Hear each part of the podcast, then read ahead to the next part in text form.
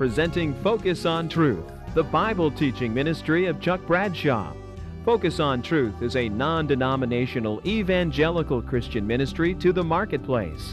Focus on Truth is dedicated to proclaiming the gospel of the free grace of God and helping people understand the practical relevance of the Bible. Join now with Chuck as together we focus on the truth of God's Word.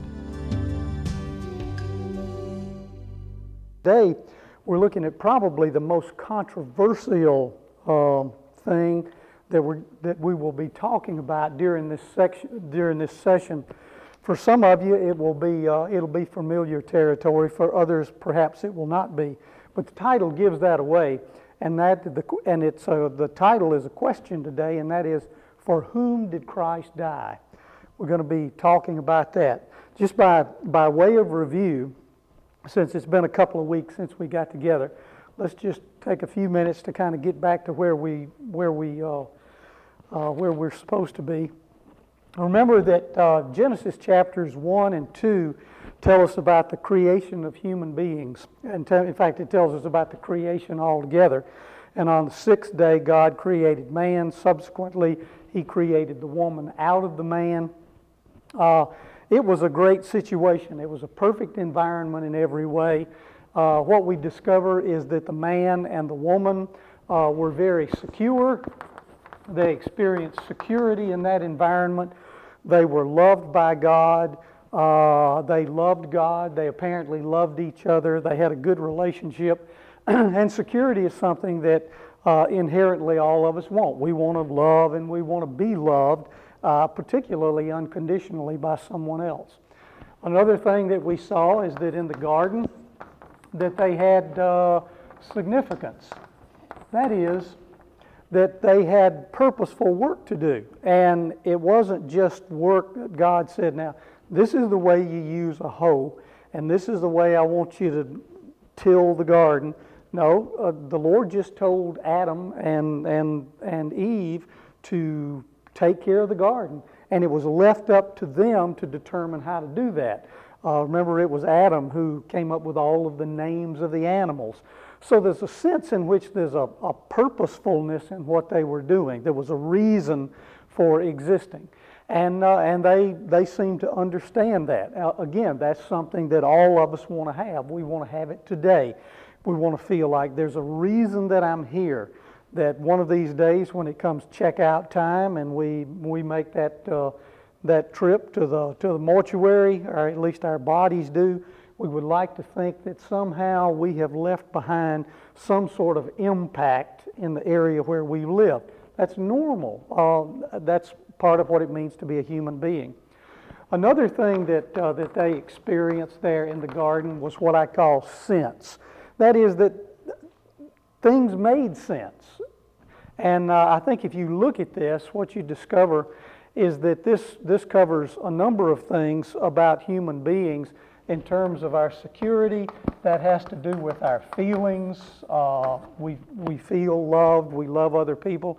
In terms of our significance, that has to do with our, our volition. That is, that we make choices and those choices make a difference. And in terms of uh, things making sense, we're talking about being able to use our reason. Now, obviously, some of these things overlap, but it was it just seemed like it was a, a perfect kind of situation. Well, it was at the end of Genesis chapter 2. But then something happened in Genesis chapter 3 that changed everything. And what was that? Sin, that's right. S I N, a three letter word. Uh, the man and the woman fell into sin. It's clear that the Bible puts that uh, responsibility at the, at, the, at the feet of the man. Uh, you read that very clearly in the, uh, in the New Testament. As a result, the, uh, uh, the dignity that man had uh, was diminished by the fall. And what man began to experience was depravity. And by depravity, we mean that every part of the human personality is touched by sin in some way. Uh, it doesn't mean that any of us are as bad as we could be. We could always be worse. We could turn into serial killers if any of you are that, don't let me know before we get through here. But uh, the idea of depravity is that every part of us, every part of our being, the way we think, the way we feel, the things that we do are touched by sin in some way. Maybe not a lot, but it's still touched by sin. And what we see there is that this, this image of God, man and the woman in the image of God, when they fell, that image was marred, it was distorted.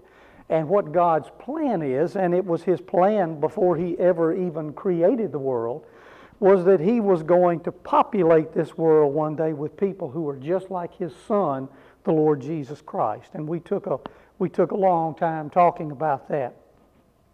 Not only were uh, men and women and boys and girls affected by the sin and the fall, but also creation itself. And we didn't talk about this before, but I just pulled a couple of verses out of the scriptures. I put them in your notes there.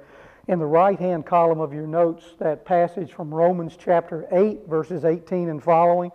Paul writes, I consider that our present sufferings are not worth comparing with the glory that will be revealed in us.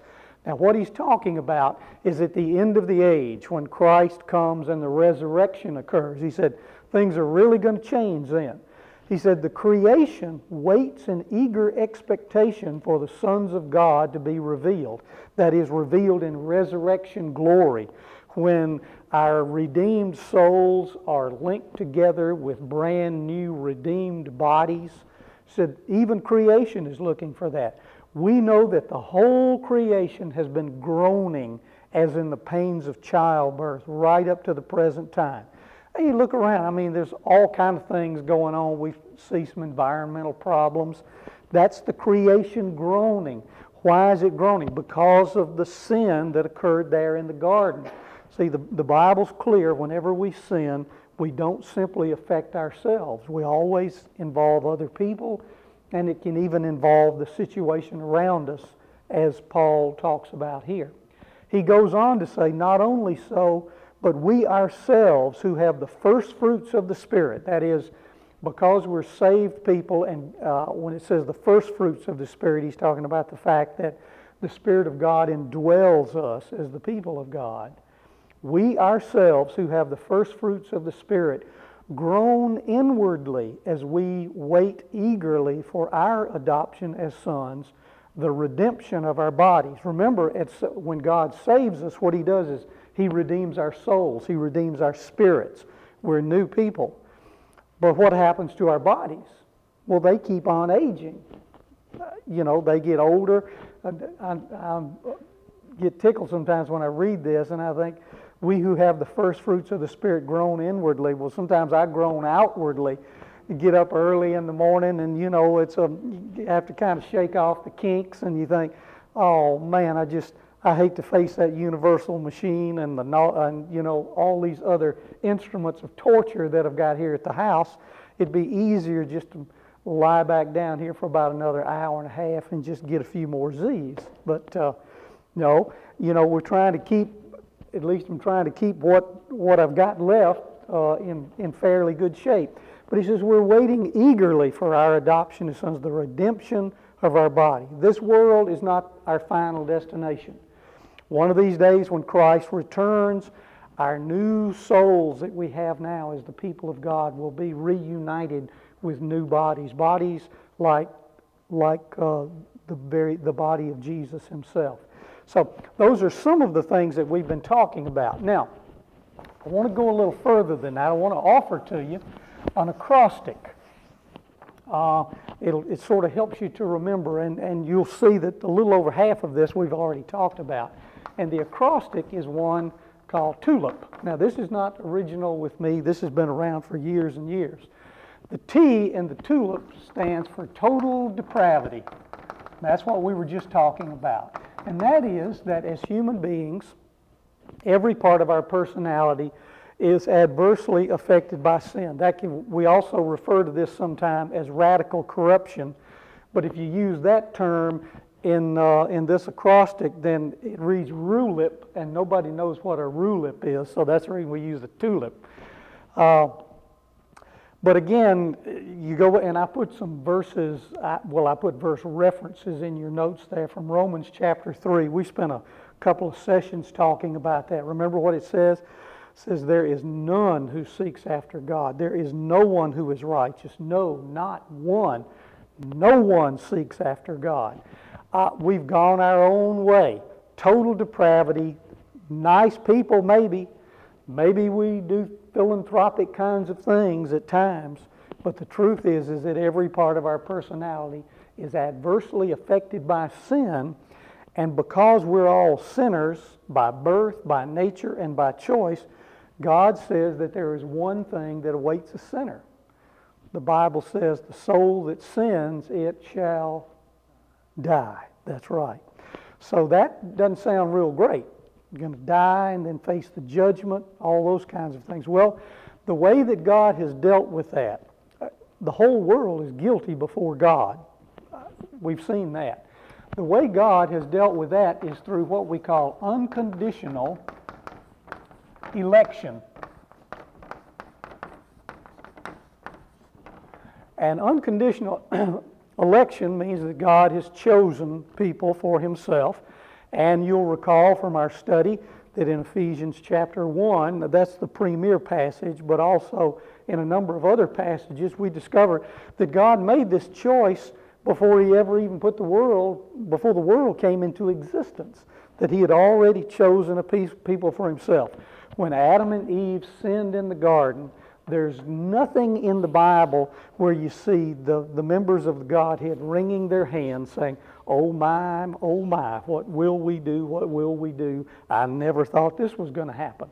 No, God had already made a perfect provision for that, and that is in time that Christ would come and die for the sins of his people. In fact, that's what we're going to be talking about more today in terms of limited atonement.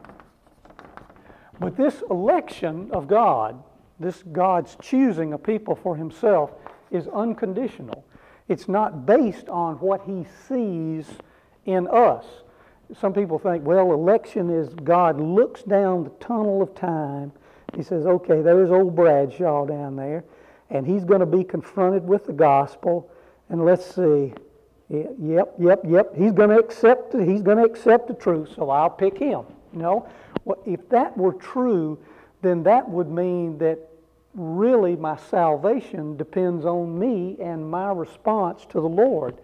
And it, but and the other problem with that is if we go back to square one, and ought, we ought to always go back to square one. If God were to be looking down the, the channels of time, the tunnel of time, and looking at me and see me confronted with the gospel, what would my answer be to the call of the gospel? It would be no. Why?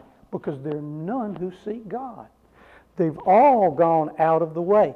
So it's up to God to do something to bring me to Himself. Now, what God's done, and, and again, we're just reviewing because we've talked about this in detail for seven sessions now. Uh, God makes His choice. Uh, remember, He said, Jacob have I loved, Esau have I hated. We don't we, we have a problem with that. We say, well, how, how, could, how could God hate Esau? Well, that's not the real problem. The problem is how could God love Jacob?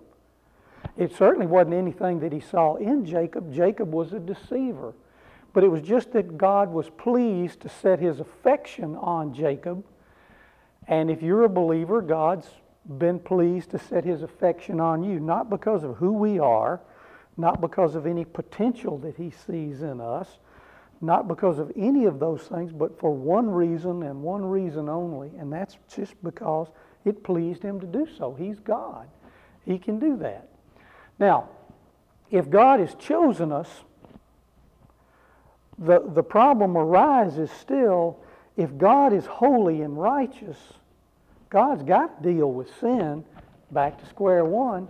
If we're all sinners, God can't just close his eyes to that and say, okay, Bradshaw, I'm going to let you slide. I know, I know you're doing the best you can, so I'm just going to let you off the hook. Because if God does, if God were to say that, what would that say about the character of God? What would that say about His holiness? What would that say about his purity? What would that say about his righteousness and justice? See, it would demean all of those things because God would not be true to his character. So, what has God done? God had already planned that he would send his son in time and space to die for the sins of his people. And that's what we're going to be talking about here in just a few, in, in just a few minutes. Now, Christ dies, and yet, how is that applied to our lives? Well, what we've talked about for the last two sessions is what the I stands for, and that's irresistible grace.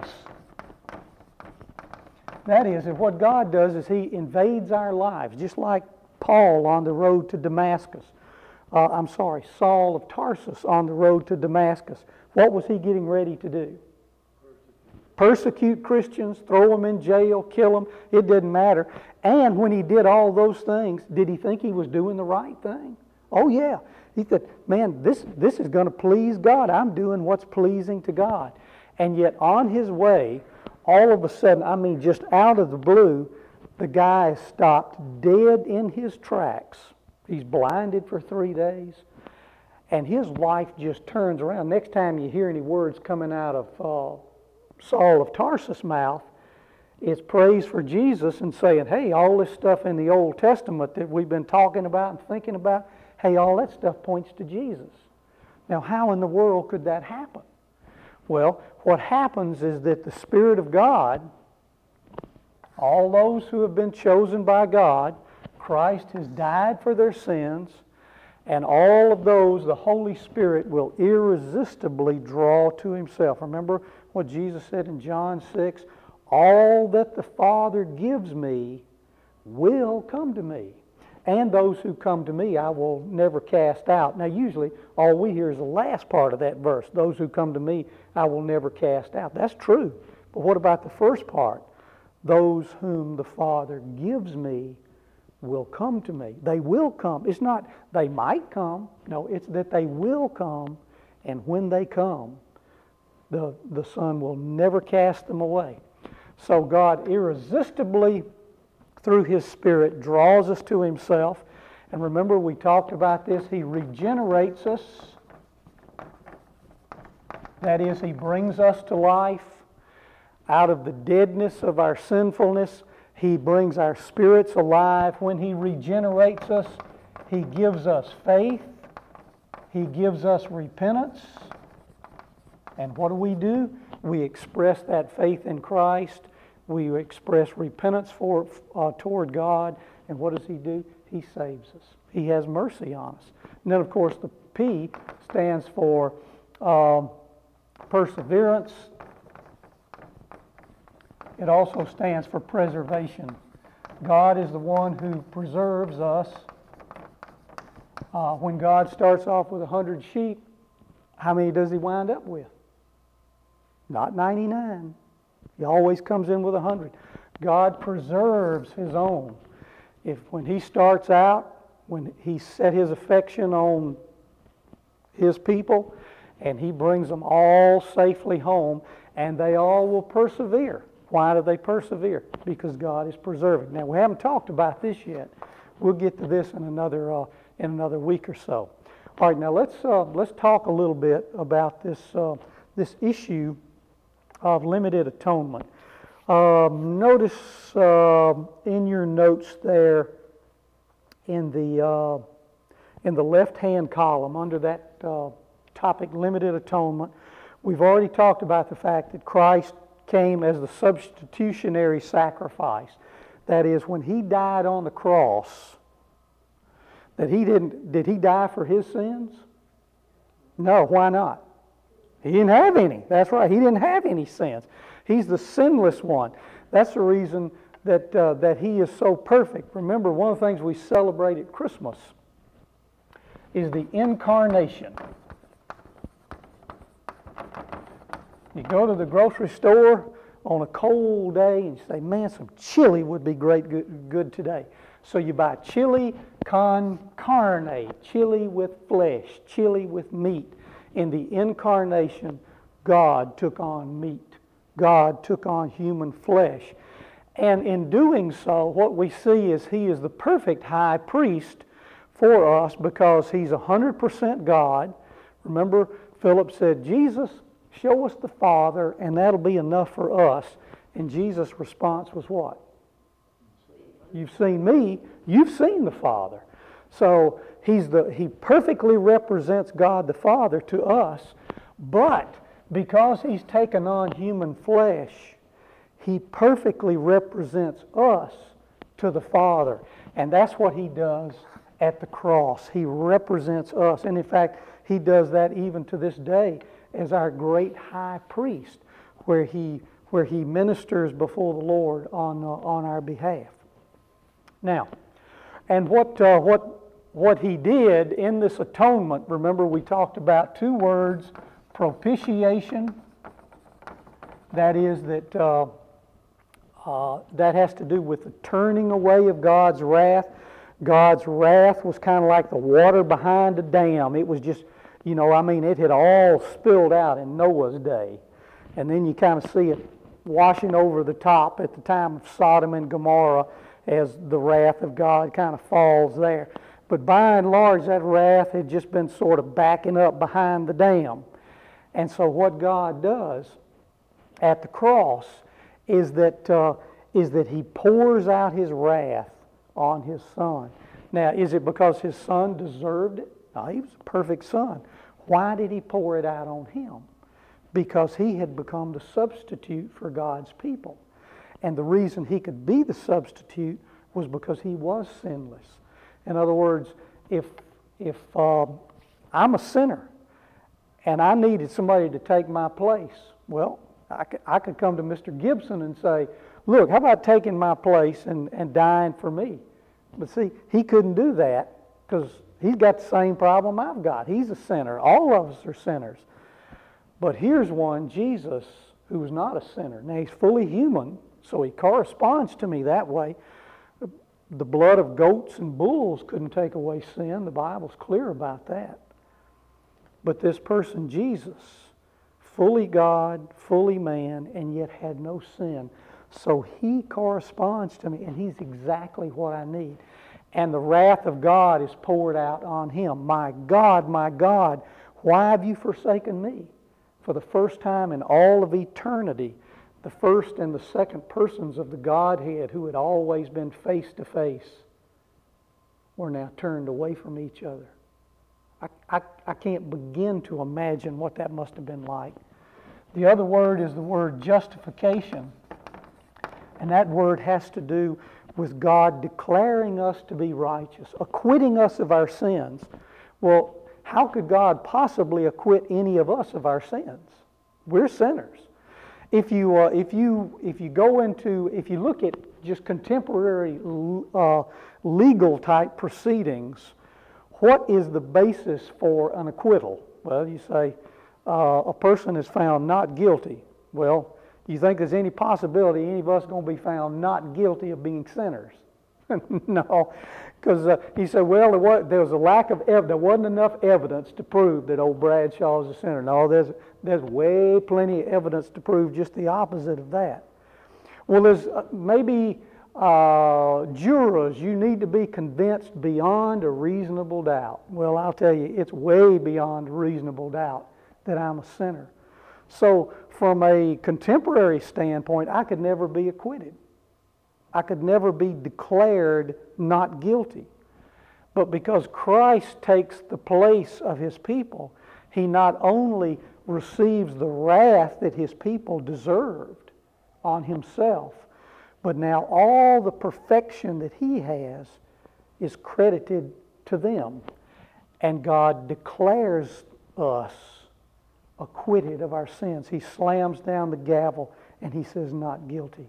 Not guilty. Why? Because I'm not a sinner? No. Not guilty because my debt has been paid in full by someone else. We'll see that here in uh, just a minute. Now, notice the question arises for whom did Christ die? And there are four possibilities. And I put them up here A, B, C, and D.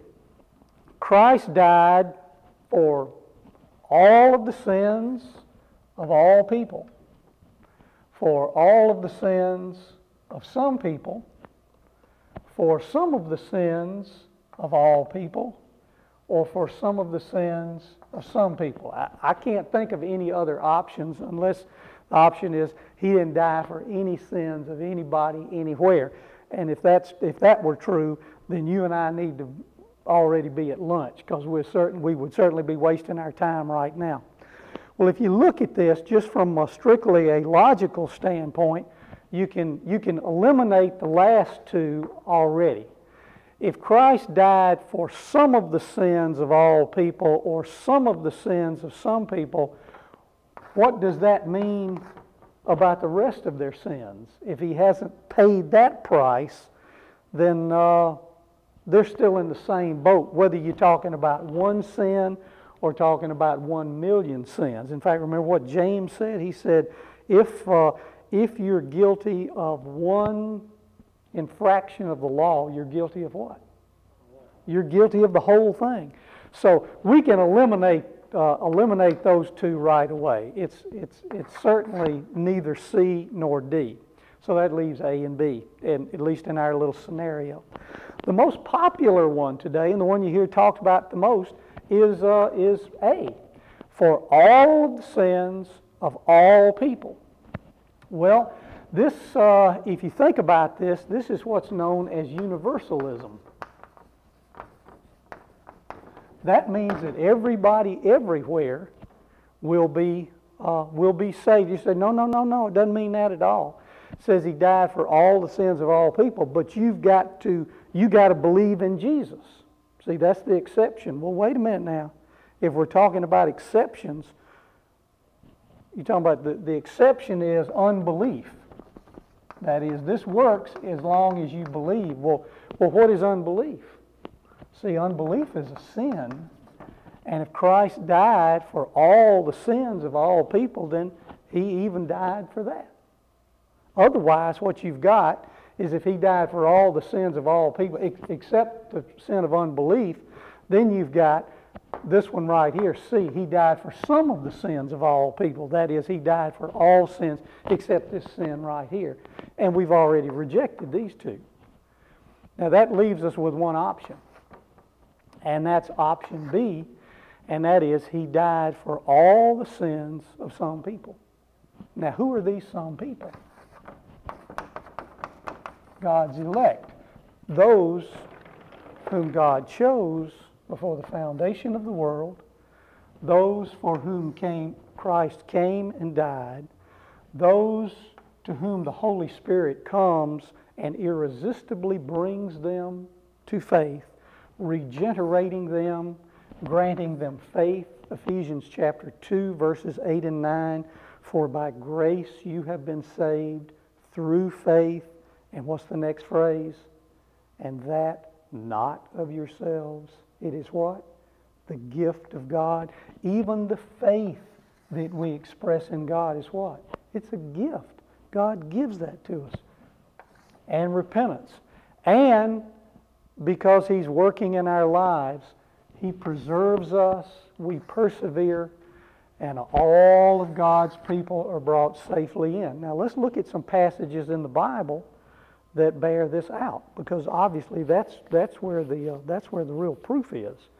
Notice, the, notice the, uh, in the right hand column of your notes, uh, beginning down at Matthew chapter 1, verse 21.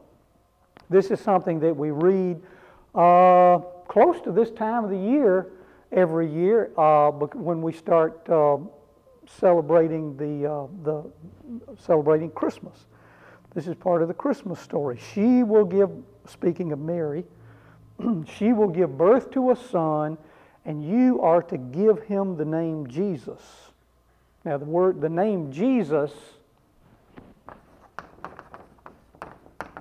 means Yahweh or Jehovah saves. The word, the name Jesus in the New Testament is the same thing as the name Joshua in the Old Testament. It was, it was, a, it was a relatively common name. Uh, that's why he's referred to in the Gospels as Jesus of Nazareth. He's not Jesus of Bibb City or Jesus of Phenix City. He's Jesus of Nazareth. She will give birth to a son, and you are to give him the name Jesus, because, now notice what it says, because he will save who? His people from their sins. Now, the question is, who are his people? Is that talking about the Jews? He will, he will save the Jews from their sins. Well, remember, Judas was a Jew, and he was not a saved person, even though he was one of the disciples. Can't mean that. Notice the passage from John chapter 10, uh, verse 3, and then verses 14 and following. It says, this is the passage about the Good Shepherd, and Jesus is speaking. It says, He calls His own sheep by name and leads them out. I'm the Good Shepherd. I know my sheep, and my sheep know me, just as the Father knows me, and I know the Father. Isn't that amazing? Think, think about the, what, what, the picture he's drawing for us there. He says, I know my sheep, and my sheep know me in the same way that the Father knows me and that I know the Father. Now, you talk about intimacy. And notice, I lay down my life for what? for the sheep. I have, now he's, he's speaking to some, uh, to his own disciples here. Uh, he says, I have other sheep that are not of this sheep pen. He's talking now. What he's talking about there? He's talking about the Gentiles, those among the Gentiles who were chosen by God. I have other sheep that are not of this sheep pen. I must bring them also, they too will listen to my voice, and there shall be one flock and one shepherd. Remember, that's what Ephesians 2 is all about. What is God doing? He's taking his people from among Jews and from among Gentiles and placing them into one new body, which is called what? The church. Not the stick, not the stones and the mortar, but the real, the real body of Christ, the people whom he is calling to himself. Notice what uh, Paul says in Acts chapter 20, verse 28, where he says, Be shepherds of the church of God. Now, he's talking, not talking about a denomination here, he's just referring to the church. Be shepherds of the church of God, which he bought with his own blood. What was it that Christ bought? He bought his church. What's his church? Those are his people.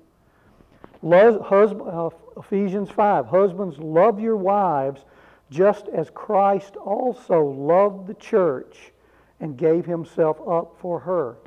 Christ loved what? Loved the church. He gave himself up for what? For the church. That's the point that he's making here. If you notice in the, the smaller print in the left hand column, uh, we see Jesus praying in John chapter 17 and uh, about halfway through that passage, just to save a little time, notice what Jesus says. He says, I pray for them. I am not praying for the world, but for those you, those you have given me, for they are yours. Then notice the passage from Isaiah 53. But he was pierced for our transgressions, he was crushed for our iniquities. Who's writing this? Isaiah. Isaiah was a believer. The punishment that brought us peace was upon him, and by his wounds we are healed. After the suffering of his soul, he will see the light of life and be satisfied. That's, that's the idea of propitiation there. By his knowledge, my righteous servant will justify how, who? Many. Notice it doesn't say will justify all, says he will justify many. And he will bear their iniquities. Bear the iniquities of whom? of the many, those whom God has chosen for himself. There's a, a brief passage I, I want to read want to read to you.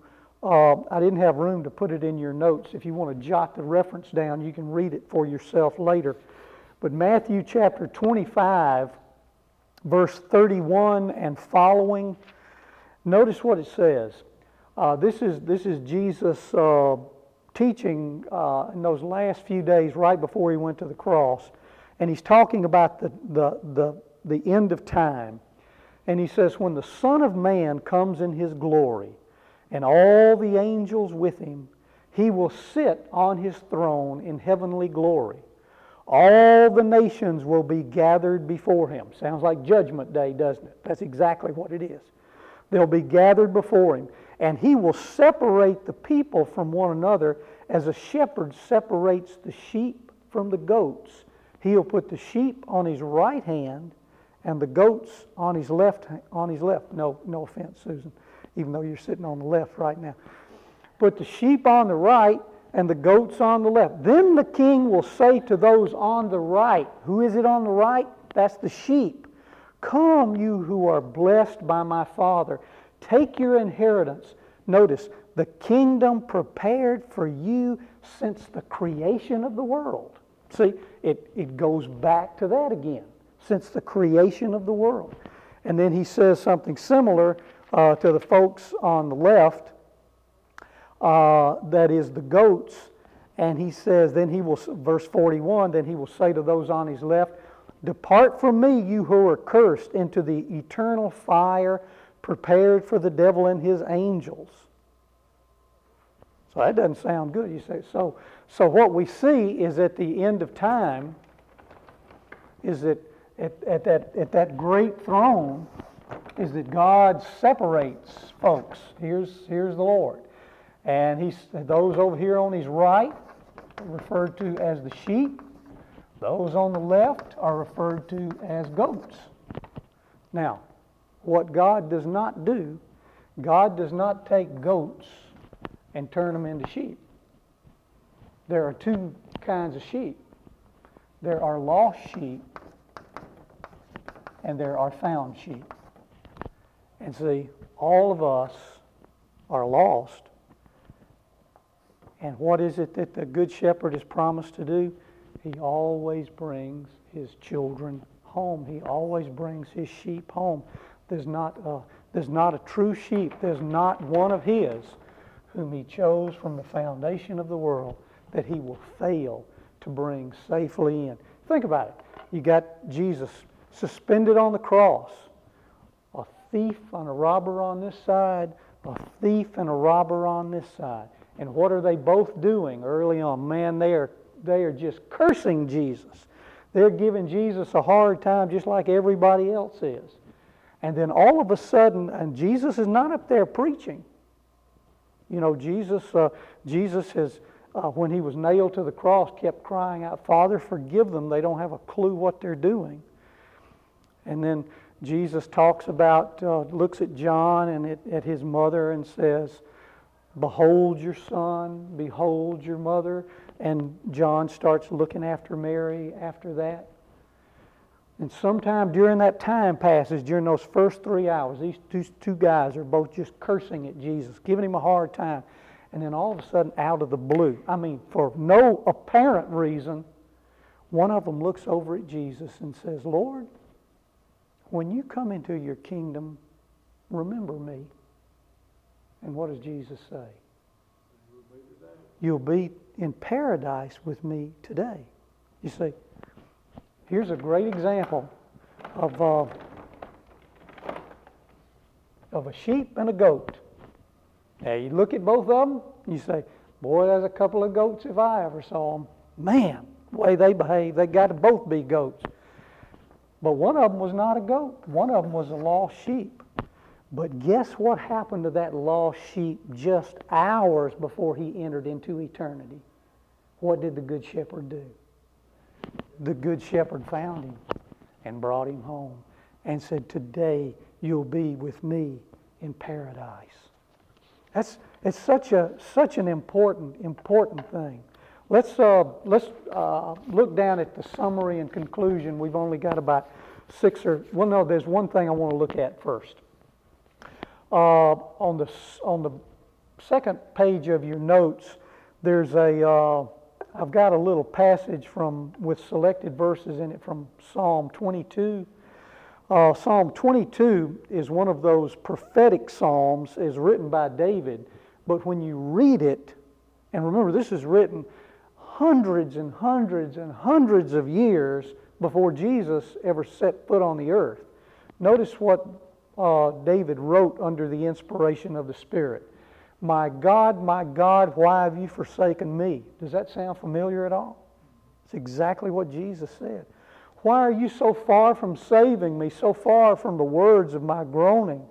Oh my God, I cry out by day, but you do not answer by night and am not silent.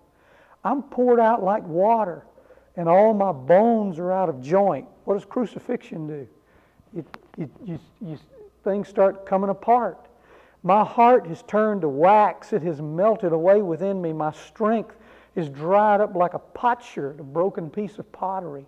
And my tongue sticks to the roof of my mouth. Remember, one of the things that Jesus said, he, seven sayings from the cross, and one of them was, I'm thirsty. You lay me in the dust of death. Dogs have surrounded me. The, to a Jew, a Gentile was called a dog. Dogs have surrounded. Remember when, when Jesus was talking with the Syrophoenician woman, and she was wanting to be healed, and uh, he said, uh, he said, you don't give you don't give the bread that belongs to the children to the dogs. He's talking about the Gentiles. Remember that woman's response? She said, and it really demonstrated her faith, how God was working in her life. She said, but even the dogs get to eat the crumbs under the table. And of course, she got what, uh, what she had come for. Dogs have surrounded me.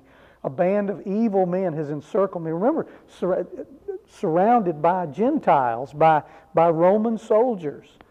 They have pierced my hands and my feet. Crucifixion was unknown at the time David wrote this. It was started probably by the Carthaginians. It was turned into an art form by the Romans. I can count all my bones. People stare and gloat over me. They divide my garments among them and cast lots for my clothing. Now, again, the point that I'm making here is that what Christ did in going to the cross was something that had been prophesied years and years earlier by David but what had been prophesied was what God had already planned before He even put the first star into space. Uh, again, I'll point you to the book of Ephesians to read about that. Now, let's go to our conclusion and uh, we'll kind of draw things together. Uh, there's one of my favorite hymns, and uh, obviously I'm in no condition to sing it and wouldn't if I were. But notice uh, sometimes we, we sing these words and we just overlook these things. Look at this Crown him with many crowns by Matthew Bridges. Crown him with many crowns, the Lamb upon his throne. Hark how the heavenly anthem drowns all music but its own. Awake, my soul, and sing of him who died for thee, and hail him as thy matchless King through all eternity. Now, who is it that Jesus died for? Crown him the Lord of life who triumphed o'er the grave and rose victorious in the strife for those he came to save. His glories now we sing, who died and rose on high, who died eternal life to bring, and lives that death may die. Now, why, why is this? Why is limited atonement? And incidentally, you don't have to believe this to be a Christian. Why is limited atonement or particular redemption, that is, that Christ came and died particularly for certain individuals, why is that important? Well, first of all, and I put this in italics in your notes there, the fact that Christ's atonement is, is limited does not mean it's limited in its, in its power. You know, it, it saves us to the uttermost. We're talking about being limited in extent. In fact, if you're talking about being limited in power, that's what this first option does here. We're saying that, well, Christ died for everybody everywhere, but I've got the power to say no, and I can keep Jesus from saving me. And the truth is, is that I don't think any of us in this room are more powerful than God, and He clearly can change any of us that He wants to change. So it's not a matter of limited in power, it has to do with being limited in scope or its extent. Now, let's see how that works out. That Christ died only for God's elect, that is, those whom God chose before the uh, creation of the world, should be a real assurance for us as believers. Why should that assurance? Why, why should that assurance? Well, if Christ did die for everybody everywhere, and everybody is not saved, how can I know for certain that I'm saved? And how can I know for certain that if I'm saved right now, I'm still going to be saved tomorrow or the next day? You see, Christ's death didn't just make it possible for somebody to be saved. His death guaranteed, his death guaranteed that all that the Father gave him, all that the Father who chose, who chosen by the Father, who were given to the Son, we read those passages, that those are the ones for whom he died, and that guarantees that they will come to him and that they will be forgiven of all of their sins. But there's another thing also, and probably even more important than that, and that is that Christ died only for God's elect glorifies God because it makes the ultimate reason that anybody is saved right in the hands of God. It exalts God's grace. It has nothing to do with me, it has everything to do with Him. Praise be to God. You've been listening to Focus on Truth, the Bible teaching ministry of Chuck Bradshaw. Focus on Truth is a non denominational evangelical Christian ministry to the marketplace. Your gifts to Focus on Truth are tax deductible. For a free copy of our monthly newsletter, Glimpses of Truth, or other information about the ministry, write to Focus on Truth, Box 5367, Columbus, Georgia 31906.